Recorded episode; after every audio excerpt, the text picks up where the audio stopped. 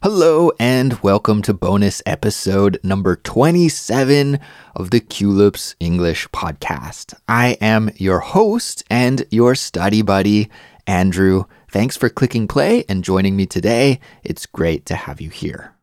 If you're new to Culips, let me quickly explain what we're all about. We believe that one of the best things that you can do to become a fluent English speaker is to create your own English lifestyle. And what I mean by that is that you need to do a ton of English listening practice and really make it a part of your daily routine.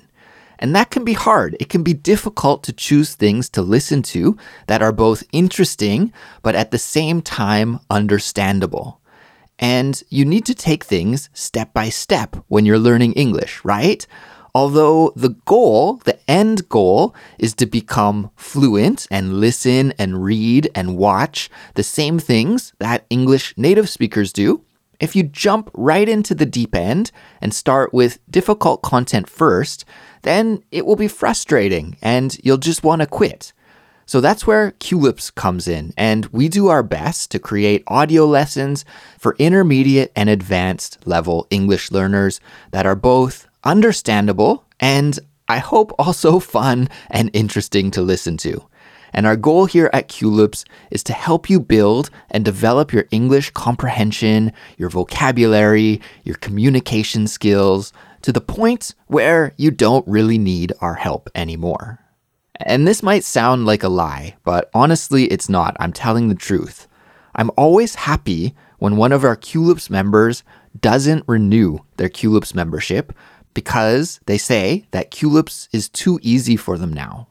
From a business perspective, that sounds crazy, right? That I'm happy to lose a customer, but I'm not really a businessman, guys. I'm a teacher, and the teacher in me is ecstatic because that means that we achieved our goal here at Culips, which is giving you the tools that you need to hit the next level in your English learning journey and to graduate from studying with Culips and studying with me to learning and listening to the same thing that English native speakers do.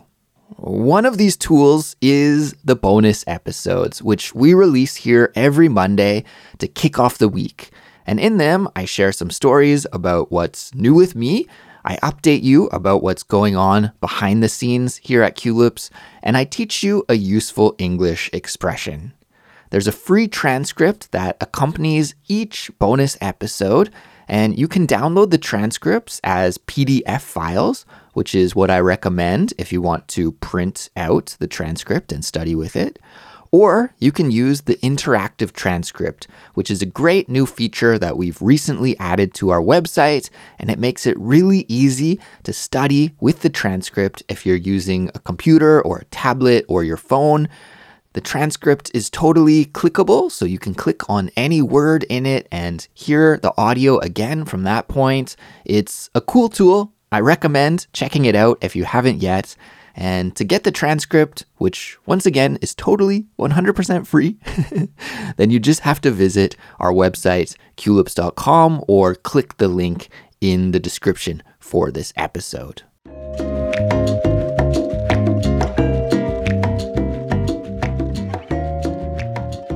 So, happy Monday. I hope you've been doing well since the last time we spoke. Last week went really well for me, and I hope it did for you too. I was hoping that something interesting would happen to me last week that would provide for a great story that I could tell you today. But nothing out of the ordinary happened. It was just another one of those wake up, go to work, come home, go to bed kind of weeks with one small twist thrown in, I guess, and that is that my wife and I have been working on our house remodeling project during every spare second that we have. In case you missed it, I mentioned this a few weeks ago, but my wife and I, we bought a little house here in Seoul, South Korea, where we live, and the house is old, it's not in great shape, and before we can move into it, we need to fix it and remodel it. It's a big job, and we've been meeting with different builders and designers to come up with a game plan. It's fun and stressful at the same time, but thankfully, my wife works in the design field and she has just a ton of great ideas and really knows how to communicate those ideas clearly, both to me and the people that we're working with. So we're off to a great start with the project so far. But apart from all the work on the house, I didn't really do any activities worth talking about with you this week. So instead, I wanted to talk about something that's all over the news and all over social media lately. At least in the English speaking world. I'm not sure about in your country, but here on English social media and in the English speaking world, everybody is talking about this story. And it is the purchase of Twitter by Elon Musk. Have you been following this story at all? Have to say, it's almost more entertaining than any movie or TV show out there, and I've been loving every minute of watching this story unfold. I'm not a big Twitter user, actually. Uh, of course, we have our Culips Twitter, but I prefer using Instagram over Twitter personally. But I do see how Twitter can have an appeal for some people, and I do log in and check it from time to time. As you probably know, Elon Musk is a billionaire businessman an engineer, and he's most famous for his companies Tesla and SpaceX, and he has some other companies as well. And he's a Twitter power user. He loves Twitter, he uses it all the time. And recently, he bought Twitter. He bought the company for an incredible price. He paid $44 billion to buy Twitter. Could you imagine having that much money? I can't even conceive, I can't even think of how big that number is. It's just a huge amount of money. And he bought the company, he bought Twitter. Now, apparently, he bought Twitter because he wanted to clean it up. He wanted to get rid of the bots and the spam accounts and remove some of the censorship that he felt was getting in the way of making Twitter a place for free speech. Twitter has this reputation of being a digital town square. Traditionally, a town square is what we call an open area in the middle of a traditional town. And it's a place where the citizens of that town would gather. They would meet and they would buy and sell and trade goods and communicate information with each other. Uh, probably our listeners in Europe will know exactly what kind of place this is a town square, because in fact, when I think of a traditional town square, I think of like a small European town where there's a place in the middle of the town where everyone can interact with each other and do their daily business. Well, Twitter aims to be the digital version of this, the place on the internet where the world can meet to exchange ideas freely. But Elon Musk felt that it wasn't doing this very well because some people's accounts were censored or banned. Uh, think about Donald Trump, the former president of America. He was banned from Twitter, for example. And Musk was also concerned that bots and spam were ruining Twitter. So he stepped in to buy it and run it according to his own vision, well, ever since he decided to buy it, it's been an absolute dumpster fire. Have you heard that expression before? To be a dumpster fire? It's a funny one, and if something is a dumpster fire, it means that it is a chaotic mess or a very, very mishandled and poorly managed situation. So, Yes, Twitter is a dumpster fire right now. And in fact, just buying the company proved to be fairly difficult for Musk. He made his offer and then tried to withdraw his offer, but was ultimately forced to follow through and complete the purchase. There was some legal obligation that he had where he had to actually follow through and purchase the company after making an offer for it. And then finally, around two weeks ago or so, he took control of the company. And from that point on, it seems like he's almost trying to destroy it rather than save it. As I said, it's a dumpster fire. These days, a lot of people hate Elon Musk, and I won't go into all the details why, because we'd be here forever, but I think most of it has to do with the fact that he's ultra rich. And for some reason, people tend to hate billionaires. Billionaires are not popular people generally. And personally speaking, I don't hate Elon Musk. I'm not exactly his number one fan either, but I do think he's an interesting guy and he's a dreamer and he's also a doer. He gets things done for the most part. And I like all of those things. I think the world could use more dreamers and more doers and more interesting people. And because he's a dreamer and a doer, I'd like to give him the benefit of the doubt and see him turn Twitter around and make it into this great digital town square. I think the world could use a place like that. But at the moment, it looks like he's failing miserably, unfortunately. So, after taking control of Twitter, again, this was just about two weeks ago, the first thing that he did was clean house clean house. I, don't mean like he cleaned the office building. He didn't bring a mop and a vacuum cleaner and some rags and actually clean the office building. No, no, no. Clean house is a, a great business idiom to know, and it means to remove people or policies or practices that are stopping you from achieving your goals. So, Elon Musk, as the new boss of Twitter, he cleaned house by firing about 50% of the staff.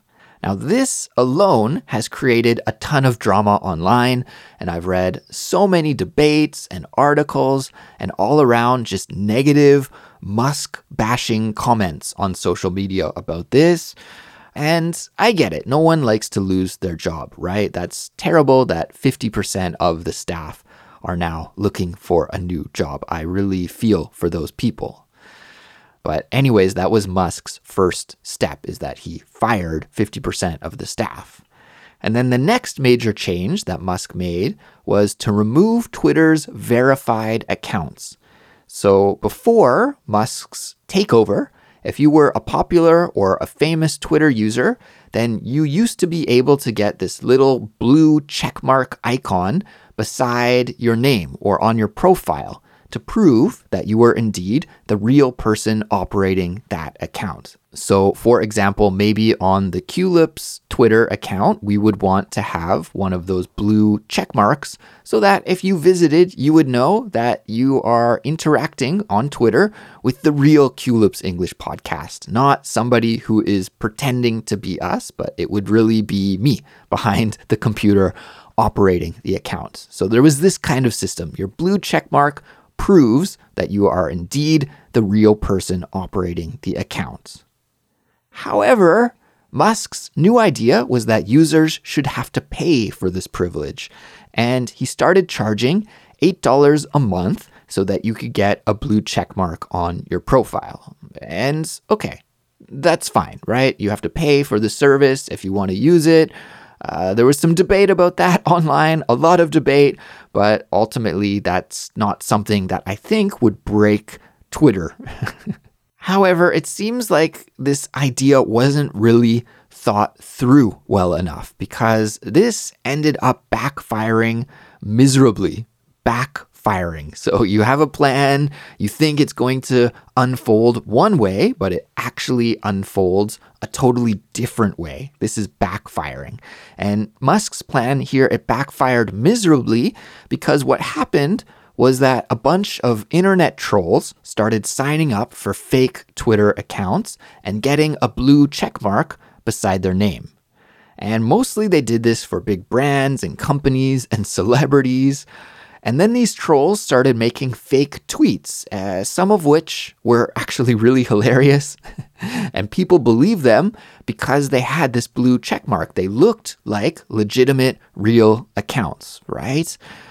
You see, if you just paid the $8 price, you didn't actually have to submit any documents to verify your identity and prove that you are who you say you are. So just anybody could randomly sign up for an account and pretend that they were a celebrity or running the Twitter of a big company, for example. And as you can imagine, this just created a chaotic situation on Twitter.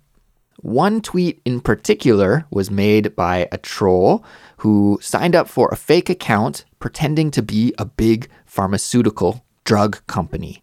And this person tweeted that insulin, insulin, you know, that drug that you need to take if you have diabetes, was now going to be provided for free by the company. The tweet stayed online for almost a day before it was removed, and many people thought that the tweet was real. And they thought, oh, what a wonderful company. Now they're giving away free medicine. This is fantastic. But later, when people learned that it wasn't real and it was indeed fake, it caused just a huge problem for everyone. Twitter's reputation was ruined as being a source of information that you could trust. The drug company looked bad because they had to come out and say, hey, you know that good thing? Uh, we're not actually doing that. We're not actually giving away free medicine. Sorry, you still have to pay for it. So that was a bad look. And as a result, that drug company's stock dropped dramatically. And this is just one of many similar examples. So Twitter realized that they had a big problem on their hand and they ended up shelving this new pay to verify feature after just a day or two. Oh, actually, that's a great expression to shelve something. To shelve something means to quit or give up or remove or delete something because it's not working. So Twitter shelved the new feature just because it was a huge and embarrassing failure. So it's seemingly chaos over there at Twitter, and this has affected Twitter's bottom line, the revenue and the money that they make. There have been reports of advertisers pulling their ads. And on top of this, Elon Musk himself said that Twitter was losing up to $4 million each day. However, at the same time, he says that Twitter use has never been higher, and the site has been seeing a huge uptick in traffic. So, traffic is going up and up. More people than ever are apparently using and looking at Twitter. I'm wondering though if there could be a lot of people out there like me who have just been logging into Twitter to watch the drama unfold. And maybe that could account for the increased traffic. One last comment here about Twitter, everyone, and that is on your Twitter profile, you're able to share your location so that your followers know where you are in the world. And last time I checked Elon Musk's profile, his location was set to hell. so I had a good laugh about that. And I can't imagine that his life is easy right now, but at least he's still joking around, I, I suppose. But I've been enjoying the drama. It's like watching a train wreck in slow motion. It's one of those things that's horrible, but at the same time, you can't look away from it. And I'm rooting for Musk. I hope he succeeds, but right now, things don't look very good. There's a lot of things going on behind the scenes here at Culips, and I want to give you a few updates about what's happening. Many of you have been asking about our interactive transcripts and when they'll be ready for all of our series, not just bonus episodes. Well, over the weekend, we did a bunch of testing and tweaking, and it looks like they're almost working perfectly. So, Culips members, I promise they're coming soon, and we should be able to launch the interactive transcripts for all of our new episodes, no matter what series it is, real, real soon. And recently, we've also added three great English teachers to our study guide writing team. Their names are Alina, Austin, and Indiana. And I'm going to introduce them to you all officially really soon, maybe in a newsletter update, or perhaps I can even get them to come onto the podcast to talk with me in an interview. But for now, I'll just say that they're really great English teachers and passionate language learners, And here at Culips, we try to make the best possible learning materials for you to improve your English with. So we really picked these teachers carefully, and they're great. And I know they're going to do an awesome job in making super helpful study guides for all of our Culips members to learn with. And I'm happy to be working with them and to have them on our team. It's a very exciting time here at Culips. And now it's time for this week's vocabulary lesson.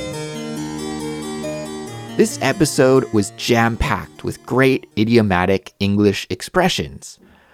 But there's one in particular that I want to focus in on because it's a fun one and I hear it used all the time, so I think it's a good one to know. It is a dumpster fire. A dumpster fire. As I mentioned earlier, we use this expression, a dumpster fire, to describe horrible and catastrophic failures or bad situations due to just terrible performance or poor planning. And when I was talking about Twitter earlier, I called Twitter a dumpster fire. Did you hear when I said that? If not, it's okay. We're going to rewind right now and go back to that part of the episode again, and we'll listen to it a couple more times. So let's go. Ever since he decided to buy it, it's been an absolute dumpster fire. Ever since he decided to buy it, it's been an absolute dumpster fire. So I called Twitter a dumpster fire because it looks like it's dying right in front of our eyes for everyone to see. And of course, a dumpster is just a huge metal garbage container. You know, maybe you'll have a dumpster outside of a grocery store in the back of the grocery store where the grocery store throws all their garbage away. Or you'll have a dumpster in the garbage and recycling area of an apartment building where all of the residents can just toss their garbage into that. Big metal container is called a dumpster. And you could imagine if there were a fire in a dumpster and there was just a lot of garbage burning, then it would be a really horrible and smelly and terrible situation to have to deal with. And that's kind of the imagery behind this expression, a dumpster fire, which again just means that something is a failure or is being horribly, horribly mismanaged. So, as always, I've prepared some example sentences to help us learn about this expression in more detail. So, let's take a listen to those example sentences now. Here we go. Example sentence number one. My favorite hockey team is a dumpster fire this season. They just keep losing. My favorite hockey team is a dumpster fire this season. They just keep losing. Let's break this example sentence down. Unfortunately, this sentence is true. My favorite hockey team, the Vancouver Canucks, as you guys know, I'm a big hockey fan. My favorite hockey team, they are terrible this season. They are a dumpster fire. They just can't win at all. They keep losing game after game. In fact, yesterday I watched a game and they lost. So, because they're just performing very, very poorly, and it looks like the team is being mismanaged as well, they're not playing as a team, they're just a mess. We can call the team a dumpster fire. Example sentence number two. I had big expectations for the concert, but the band was a total dumpster fire. The singer kept singing out of tune, and the guitar player had this look on his face like he didn't even want to be in the band anymore. It was a major disappointment. I had big expectations for the concert, but the band was a total dumpster fire. The singer kept singing out of tune, and the guitar player had this look on his face like he didn't even want to be in the band anymore. It was a major disappointment. Let's break that example sentence down. In that example sentence, we heard about a band who is a dumpster fire. The band is terrible. During their last concert, the singer kept singing out of tune, so he sounded terrible, and the guitar player had no passion or enthusiasm. So, because of the band's terrible performance and just lack of passion and skill, we can call them a dumpster fire. Example sentence number 3. The project I'm working on right now is turning out to be a dumpster fire. My client just keeps asking me to make more and more and more changes and doesn't trust me to make any decisions. I don't even know what to do anymore. The project I'm working on right now is turning out to be a dumpster fire. My client just keeps asking me to make more and more and more changes and doesn't trust me to make any decisions. I don't even know what to do anymore. Let's break this final example sentence down. In that example, we hear from a guy who's complaining about this project that he's working on. And he's complaining because of his client who keeps asking him to make more and more changes. And as a result, it seems like the project is falling apart. It's not really going according to plan. And because of that, because it's not going according to plan, and is becoming more and more chaotic and disorganized. And instead of working towards the goal, the goal is being lost. Well, that is why the speaker called his project a dumpster fire. That's it for today. Congrats on making it to the end of the lesson, and thank you so much for studying English with me today. I hope you learned something new. If you enjoyed this episode and you like what we do here at Culips, please consider supporting us by becoming a Culips member. You can find all of the details and learn about some of the great bonuses that we give our members just by visiting our website, culips.com. So take care, and I'll be back soon, and I'll talk to you then. Goodbye.